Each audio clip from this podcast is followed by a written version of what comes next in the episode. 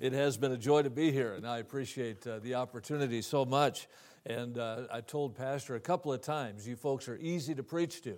And uh, thank the Lord for the liberty to preach God's word. That's uh, what God wants, and that's uh, partly on you uh, to be a, an attentive group of people. And I appreciate that very much. And thank you for all your care. Wasn't that meal great? I didn't even look for a salt shaker. Not one time. I didn't need it. And uh, so, thank you, ladies and men, whoever uh, put that all together. Uh, just a great job and appreciate uh, your faithfulness throughout these meetings. I know it's a little bit of a different uh, schedule than maybe normal, and on a holiday weekend at that, but uh, just you've done a tremendous job, and I appreciate you staying through this final service. Take your Bible, let's go to Jeremiah chapter 20. Jeremiah and the 20th chapter. I'm going to read just one verse here in chapter 20. We'll come back to this chapter in, in short order, but Jeremiah chapter 20.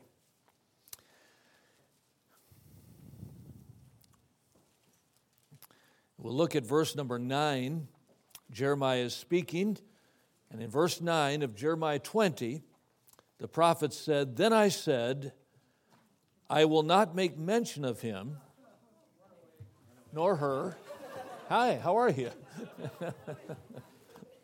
Is this your daughter? Yes, sir. You, to, you told me she was a problem. Didn't you talk about somebody at four years old?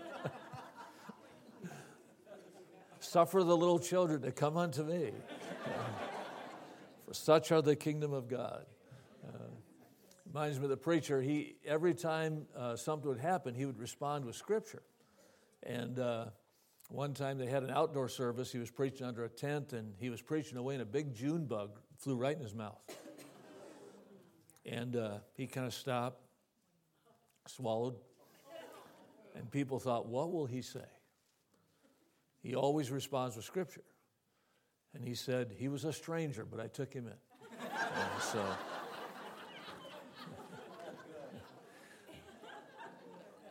So now, if this service goes past three o'clock, it's her fault, right? Okay. Jeremiah chapter 20. Let's start verse 9 again.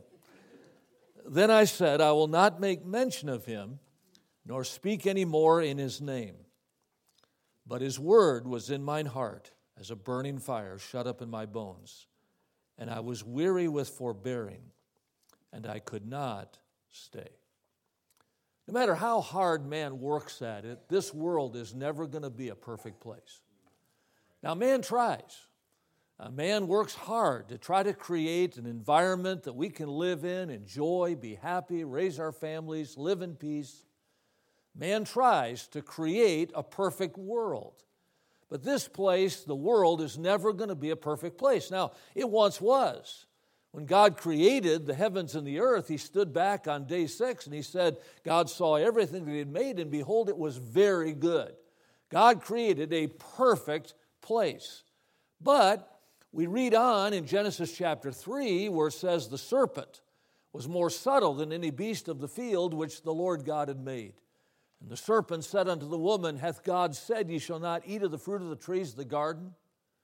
And the woman said, We may eat of the fruit of the trees of the garden. But of the fruit of the tree that's in the midst of the garden, God has said, Ye shall not eat of it. From the day that thou eatest thereof, thou shalt surely die. And the serpent said, Ye shall not surely die. For God doth know, in the day ye eat thereof, then your eyes shall be opened, and ye shall be as gods, knowing good and evil. And when the woman saw that the tree was good for food, and that it was pleasant to the eyes, and a tree to be desired to make one wise, she took of the fruit thereof gave also to her husband with her, and he did eat. And the eyes of them both were opened, and they knew that they were naked. Adam and Eve sinned. They disobeyed the direct command of God. In chapter 2 of Genesis, after God had created this garden for man to live in, he said, Of all the trees in the garden, thou mayst freely eat. But of the fruit of the tree that's in the midst of the garden, thou shalt not eat of it. For in the day that thou eatest thereof, thou shalt surely die. So now Adam and Eve violate that command. They sinned against God. And when they did, God said to them, Because thou hast eaten of the fruit of the tree which I commanded thee, saying, Thou shouldest not eat, cursed is the ground for thy sake. So you and I know today that all of the, the division, all of the devastation, all of the destruction, all of the death in this world is a result of that curse that came upon this world as a result of sin. We are living on a sin cursed earth. And I don't know about you, but I look around at the conditions of things today in this world, and it's kind of discouraging. I mean, when you watch the news and you listen to people talk and you see some of the ramifications of the way our culture is going, it's discouraging. It kind of reminds me of when I was in college. And uh, back in those days, uh, there was rarely a day in those uh, early 1970s in college where a chapel speaker did not remind us as college students that America was never going to see her 200th birthday. Uh, we were told that this, this country would never make it to July 4th, 1976. And, and there was some pretty good evidence that we were on a course of destruction. I went to public school. I did not attend kindergarten. They didn't have kindergarten when I started school. Watertown, Wisconsin is the home of America's first kindergarten. You learn something if you come to the afternoon service. The first kindergarten was established in Watertown, Wisconsin in 1848.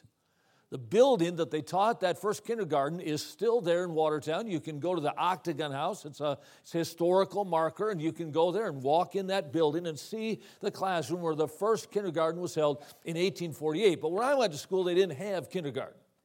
I'm older than you think. And I went to first grade, second grade, third grade, fourth grade in a public school, and in the corner of the classrooms in that public school, there was a speaker. And every morning we would get in that classroom, and the principal's voice would come over that speaker. And he would say, Good morning, boys and girls. I hope you're all at your desk and you're all seated because I want to read to you a verse out of the Bible. And he would read a Bible verse.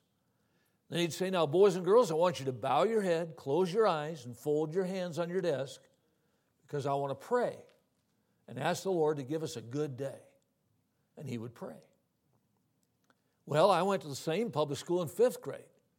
And there was a speaker up in the corner of the classroom, but it was only used for announcements. Because in 1962 and then in 1963, prayer and Bible reading were taken out of the public school. It was illegal to do that. And many in America saw that as a watershed moment. Many people believe that this is the beginning of the end because when you take God and the Bible away from our children, uh, that's, uh, that's, that's surely not going to be good. And the 60s, of course, were filled with all kinds of, of unusual things coming into our country. There was the rock music culture that came, swept across our nation, and it was followed by the free sex movement. And uh, the 1960s and early 70s were filled with rioting, uh, the Watts riots in Los Angeles, the Kent State University riots there in Ohio. And uh, people were just concerned that this country was heading on a course of destruction. You remember inflation in those days? Oh my. First car I bought with a, with a loan. I went and got a loan for a car, paid 18.5% interest on that car loan. A 1972 Datsun. 18.5% interest. My payments were $48.24 a month. 18.5% of that was interest. My wife and I, we bought our first house and, and, uh, and we paid $26,000 for that house, in LaPorte, Indiana. It was probably the nicest house we've ever lived in. It wasn't the biggest, but it was the nicest house we've ever lived in. $26,000. My payments were $173.57 a month. 10.5% interest. I remember the first monthly payment I made, I, made I, I paid off 17 cents of principal. We sold that house 10 years later, made $8,000. Inflation. Amazing time. Remember the gas shortages back in the 70s? Kind of reminds you of the news today, doesn't it? The gas shortages. Uh, the gas stations weren't open on the weekends, Saturday and Sunday. You couldn't buy gas. I was traveling in evangelism, pulling a trailer, and, and, uh, and, and we had uh, 40 gallons of gas on board on our truck, and, and I had five five gallon gas cans in the back of my truck full of gas. I had two uh, propane tanks, 30 pounds each. I mean, we were a moving bomb. If anybody had hit us, we would have destroyed America. But you couldn't buy gas on the weekend, so we had to carry all this fuel with us in order to get to the next meeting. Amazing days. And everybody was convinced that this nation was spiraling toward destruction and we would never see July 4th, 1976. Can I encourage you tonight to set your affection on things above and not on the things of the earth? we need to lift our eyes above the circumstances, above the chaos, above the confusion and uncertainty, and look unto Jesus, the author and finisher of our faith. The Bible says, Thou wilt keep him in perfect peace, whose mind is stayed upon thee, because he trusteth in thee. Trust ye in the Lord forever, for the Lord Jehovah is everlasting strength. We live in some unusual times. We live in some chaotic times. But I believe Jeremiah was living in very similar circumstances as we are today. And I want you to notice with me in this brief service this afternoon three observations from Jeremiah's life and ministry that can be an encouragement to us. First, I want you to notice a universal collapse. Now, by the time we get to Jeremiah chapter 20, Jeremiah is not a young man.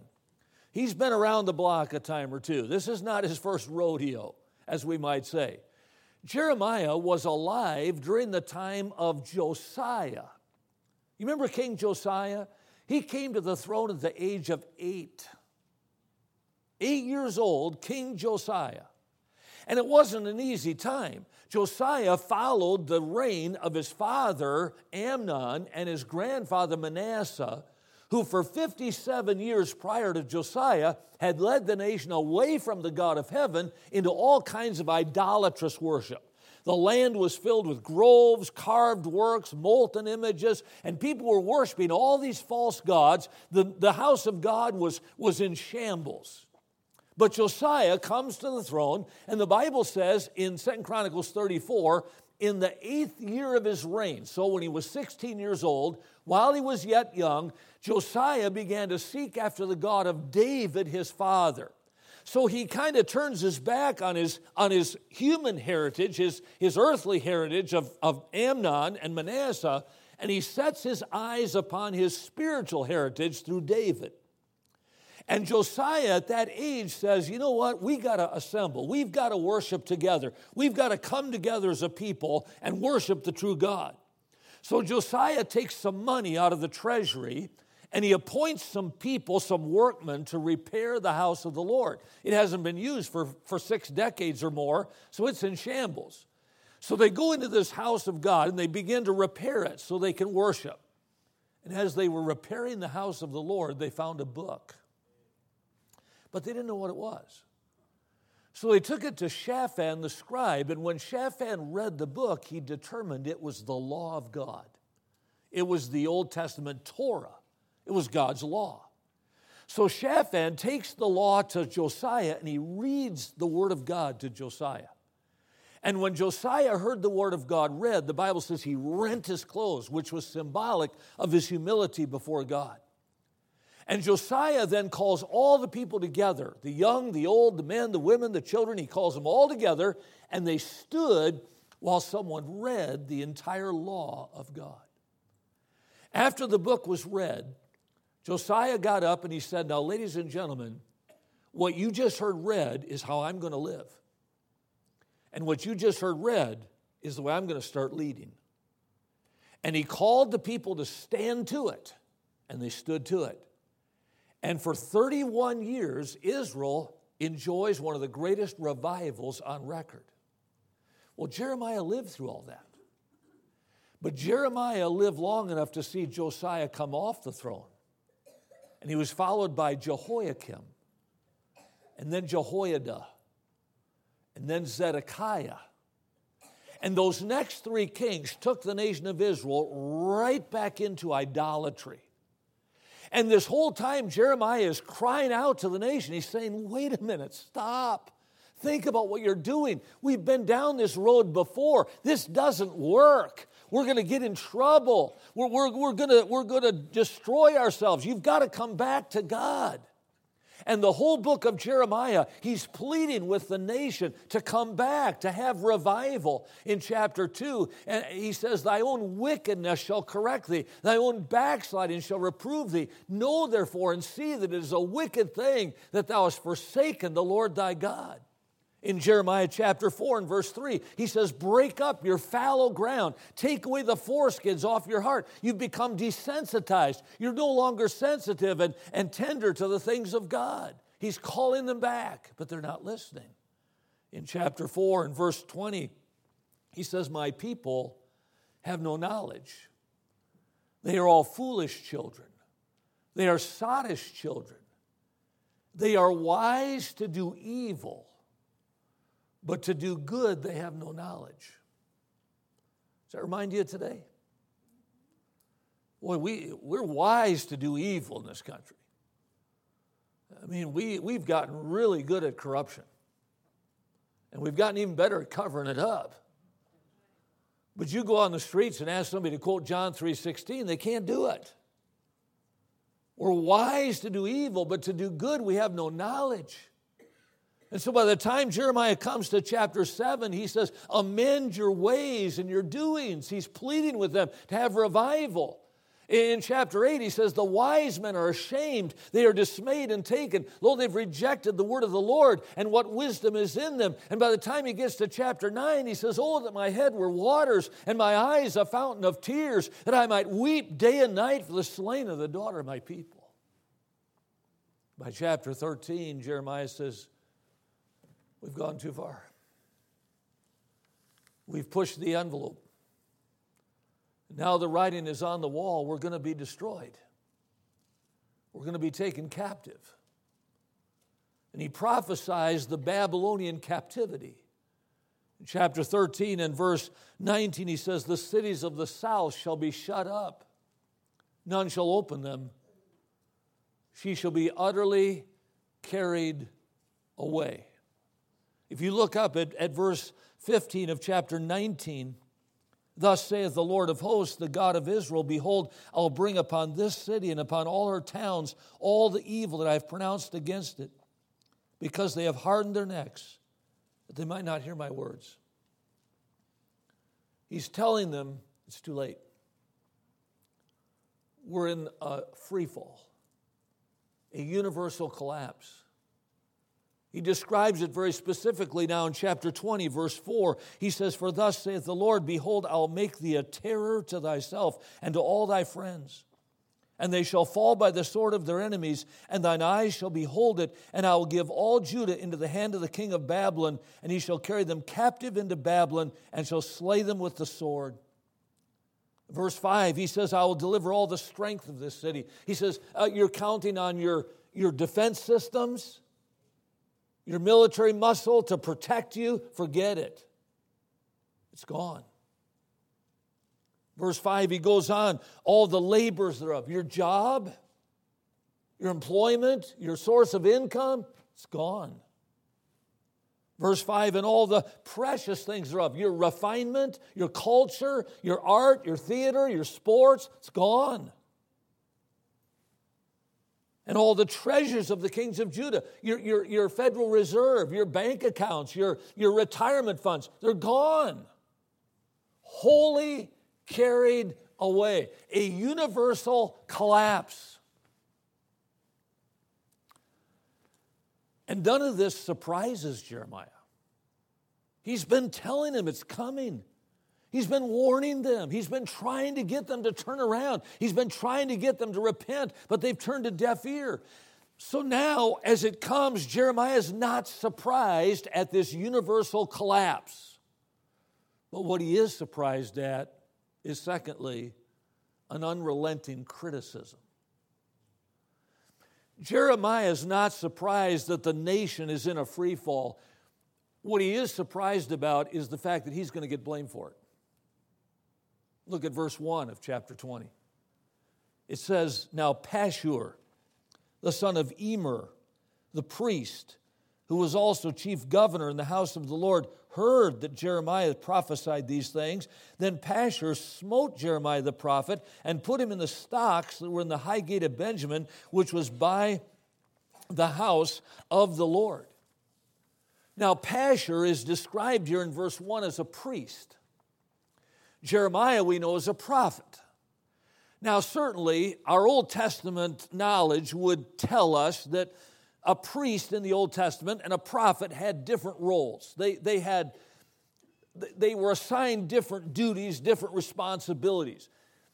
But I think if you were to put a flowchart together of the Old Testament hierarchy of how God designed things, the priest and the prophet would be on sort of an equal line. For example, when God wanted to speak to his people, they didn't have a Bible yet. So he would speak to them through a priest or a prophet, sometimes through a king, but most often through a priest or a prophet, is how God would deliver his message to his people. So, in a sense, you could say that these two offices of priest and prophet in the Old Testament were somewhat equal. Now, here's this priest, Pashur. Jeremiah comes into his territory and he's preaching this doom and gloom message of destruction, and Pashur doesn't like it. So the Bible says in verse 2 that he smote Jeremiah. The word smote here in the Hebrew carries the connotation of smiting with the hand or with an object. So there's physical abuse here. Then it says in verse 2 he put Jeremiah into stocks. He put his feet in stocks and set him at the high gate of Benjamin. The high gate of Benjamin was the entry and the exit point in and out of the city. So now everybody could walk by this degraded prophet and laugh at him make fun of him, curse him, whatever they wanted to say to him, they could say it. And Jeremiah is not expecting any of this. I mean, he has faithfully preached, thus saith the Lord. He's a prophet. He, he, he said, God, what do you want me to preach? God told him he'd go preach it.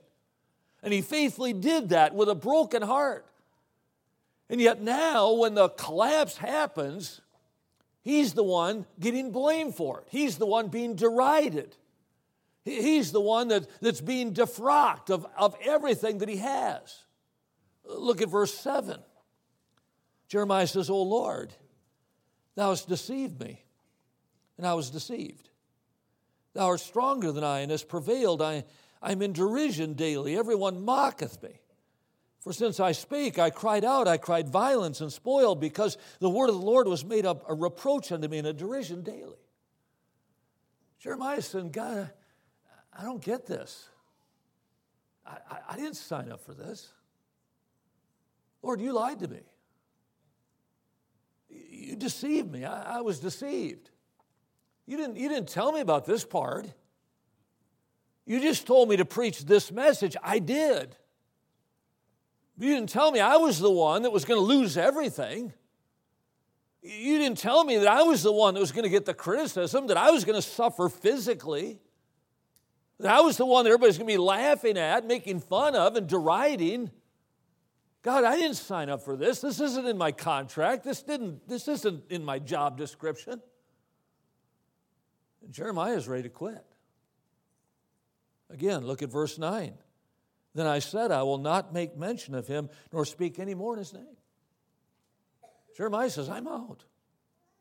This isn't right. This isn't fair. By the way, none of this was legal. There were false prophets in the Old Testament. And when someone preached a false, prof, a, a false message, According to the law, someone would report that to the high priest. The high priest would, would convene a council of priests. They would hear the message. They would determine if it was a true message from God or not.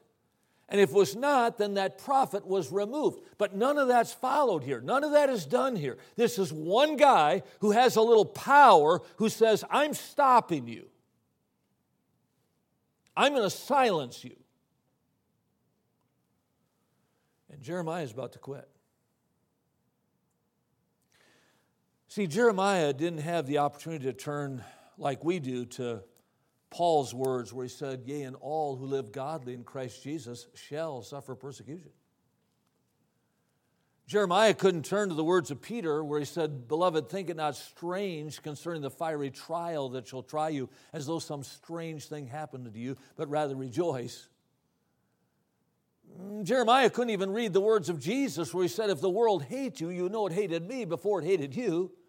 If you were of the world, the world would love his own, but because you're not of the world, but I've chosen you out of the world, therefore the world hateth you. He, he couldn't read those promises.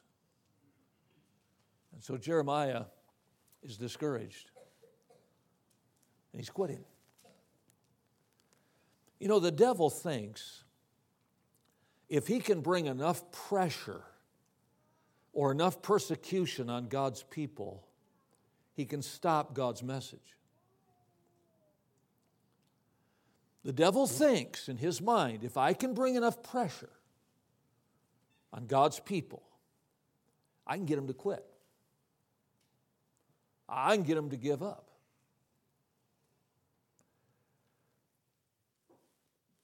But I want you to notice, thirdly, this afternoon, because the devil has a very bad memory. I want you to see not just a universal collapse and an unrelenting criticism, but I want you to see in the life of Jeremiah an underlying condition. Now look at verse 9 again, real carefully. He says, Then I said, I will not make mention of him, nor speak any more in his name, period. Now, I don't know how much time elapses between that period and the next word. Maybe it was a few seconds. Maybe it was several minutes. Maybe it was an hour. I tend to think it was several days. I think when Jeremiah put that period after that sentence, he put the writing instrument down. He rolled up the scroll. He pushed back from the desk and walked out the door. He quit. You say, Brother Gedge, how do you, how do you think that? Because of what he says later. The verse doesn't end with that period. He says, But his word was in mine heart as a burning fire shut up in my bones, and I was weary with forbearing, and I could not stay. You don't get weary of something after a couple seconds. Jeremiah quit. He folded up the tent. He threw in the towel, however you want to say it. He walked away.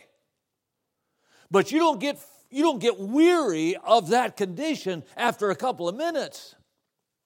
But somewhere along the line, Jeremiah said, there, I, there, There's a fire inside of me. There's something burning inside of me, and I, I can't quit. I've got to go back in there. I've got to pick up that writing instrument. I've got to unroll that scroll. There's another chapter to write. There's more of life to write in God's history. And, ladies and gentlemen, if you have Jesus Christ as your Savior, there's something living inside of you. It's called the Holy Spirit of God. And that fire, no matter what the pressure, pressure, no matter what the persecution that comes, it will not go out. We can't quit. See, the devil thinks that this equality act that you're hearing about, we've been told by our sources in Washington, D.C., they have got churches circled on their radar. Kevin McCarthy is a good friend of our pastors. He made a profession of faith. Pastor led him to Christ years ago. He has told us Lancaster Baptist Church is in their sights at the DOJ. And we've been told that if churches do not subscribe to this Equality Act of hiring transgender people in their ministries, they will take our properties. Now, we have $75 million worth of property at Lancaster Baptist Church. We're in the process of building another 4.5 million project right now. People have already given half that money to start that project. We're starting it as I speak. And they're going to threaten to take those properties. And Dr. Gibbs, on a call two weeks ago with us, said they've polled evangelical churches, and only 5% of evangelical churches are willing to give up their property. They're willing to sign on to that Equality Act and keep their property. Ladies and gentlemen, the devil thinks that if he can bring enough pressure, enough persecution to God's people, that they will quit. But I want to remind us tonight Upon this rock, Jesus said, I will build my church. That word is ecclesia. That means Berean Baptist Church, a local, called out assembly of people. You. I'll build my church, and the gates of hell shall not prevail against it. We cannot quit oh, we're going to get discouraged. We're going to get frustrated. We're going to look at what's going on in this world and we're going to say, Lord, I don't get this. We didn't sign up for this. This isn't fair. This isn't right. And the devil thinks if he can get enough pressure on us, we'll just throw in the towel. But, ladies and gentlemen, there's another chapter to write in the history of Berean Baptist Church. There are more people to be saved. There are more Christians to disciple. There's an area to reach for Christ. The devil has a short memory. One day the devil clapped with glee. He kicked up his heels in excitement as they rolled that stone in front of that tomb outside of Jerusalem and they sealed it with the Roman guard. And the devil thought, now I've got him. Now this message is stopped. But he forgot that behind that stone was the very one who said, I am the resurrection and the life. He that believeth in me, though he were dead, yet shall he live. Oh, the devil clapped his hands with glee as they drug Paul, the apostle, outside the city and left him for dead. And the devil thought, now we'll hear this babbler no more. But he no more and turned around, and that body began to move. And Paul stood up and shook the dust off, and he said later in 1 Corinthians 9, If I preach the gospel, I have nothing to glory of. Yea, necessity is laid upon me. Yea, woe is unto me if I preach not the gospel of Jesus Christ. One day they put their bony fingers in the face of Peter and John and they said, You will never speak the name Jesus Christ again. You got it? And Peter said, We could not but speak the things that we had both seen and heard.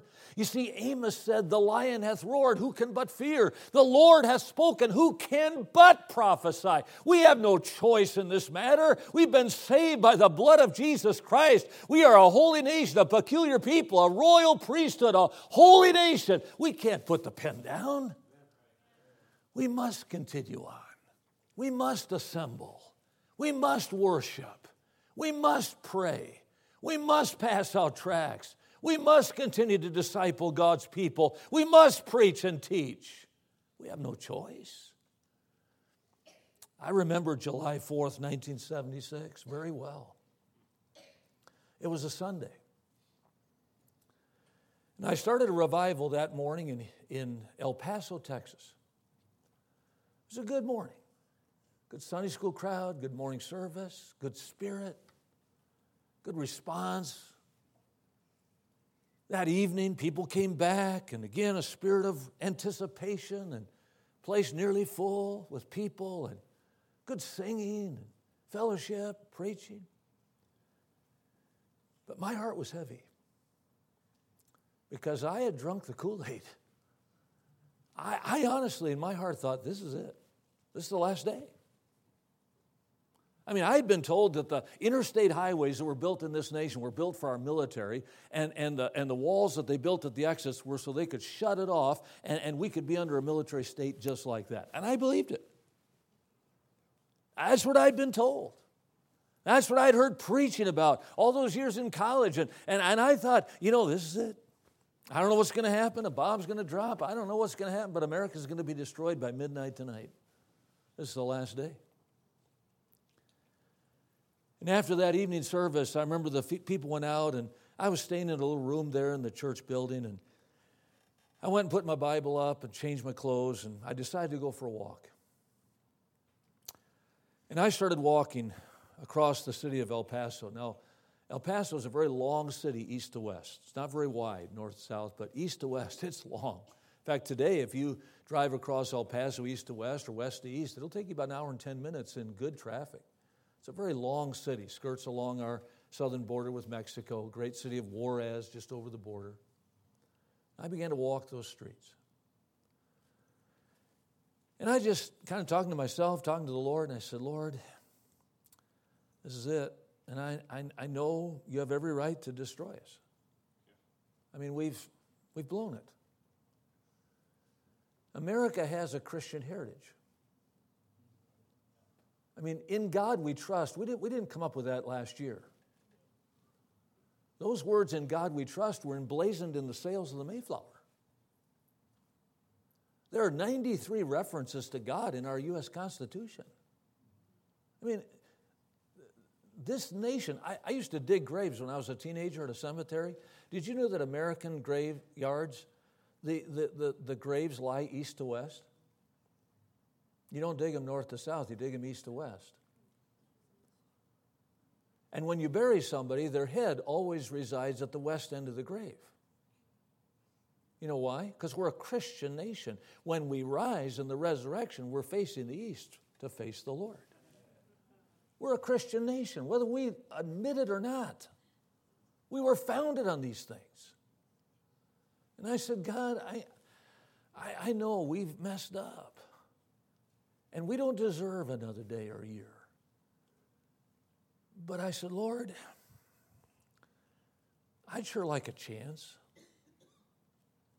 I, would like to hold some revivals. I, I, my wife and I, we'd like to have some kids, if we could maybe raise them to love you and serve you. Lord, can you give us a little more time? I just prayed, talked. And as I walked across that city and just absorbed in my thoughts and prayers, I, I looked at my watch. It was 1205. It was Monday. It was July 5th. And I thought, we made it. We're, we're, still here. I think. I think I'm still here. Wow. And then I thought, yeah, but I'm on Central Time. Maybe God's on Mountain Time. I, better keep praying. And I walked a little further and prayed some more, and walked a little further, prayed some more, and one o'clock, two o'clock, three o'clock, four o'clock. As I got back to that church about five o'clock, that sun was just coming up over the eastern horizon of El Paso. And God didn't speak to me in an audible voice, He never has. But can I share with you what He told me in my heart? He said, Son, you just be faithful with every day I give you and let me take care of the calendar. And could I encourage you with that thought tonight? When it's all over, the only thing that's going to matter is whether or not we were faithful. Regardless of the circumstances, the events of our time, the only thing that's going to matter when we stand before Him is were we faithful? God's got the calendar. He's got it all figured out. Our job is to be faithful.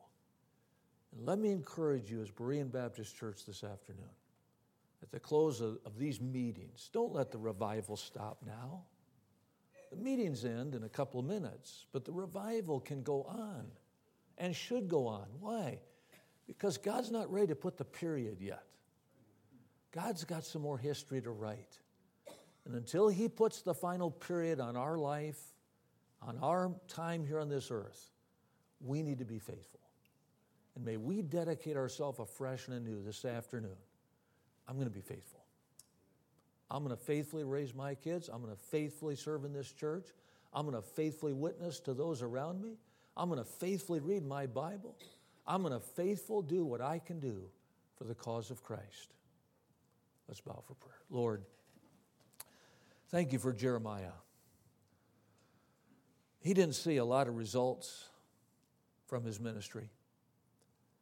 But Lord, you used this man in an amazing way. And Lord, even as your people went into captivity, you told them when they got to Babylon, go ahead and build a house, go ahead and have some children, raise your families, because I'm going to bring you out. I got to plan through all this. You're not going to stay there forever. And Lord, we don't know what the horizon has in mind for us in history. We, we don't know what tomorrow holds. We just know you're in control. And I pray that we would live our lives faithfully, knowing what we know is right to do.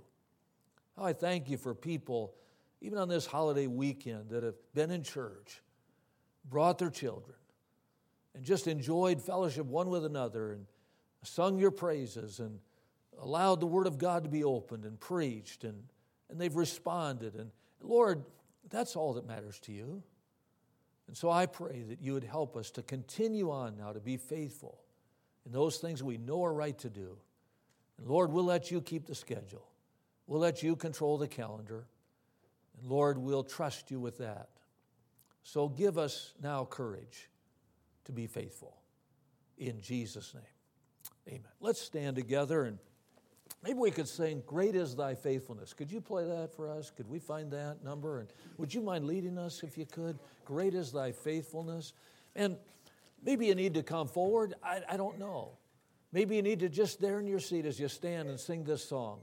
Make it a prayer of dedication. Lord, I want to be faithful. I want to be faithful. Do we need to be careful? Of course careful with our health, careful in our society with what's going on around us. But as we're careful, let's be faithful to the Lord. And as we sing about God's faithfulness, may God help us to be faithful to Him. We'll sing a verse, and Pastor can come and continue or close as he feels led. Lead us in that first.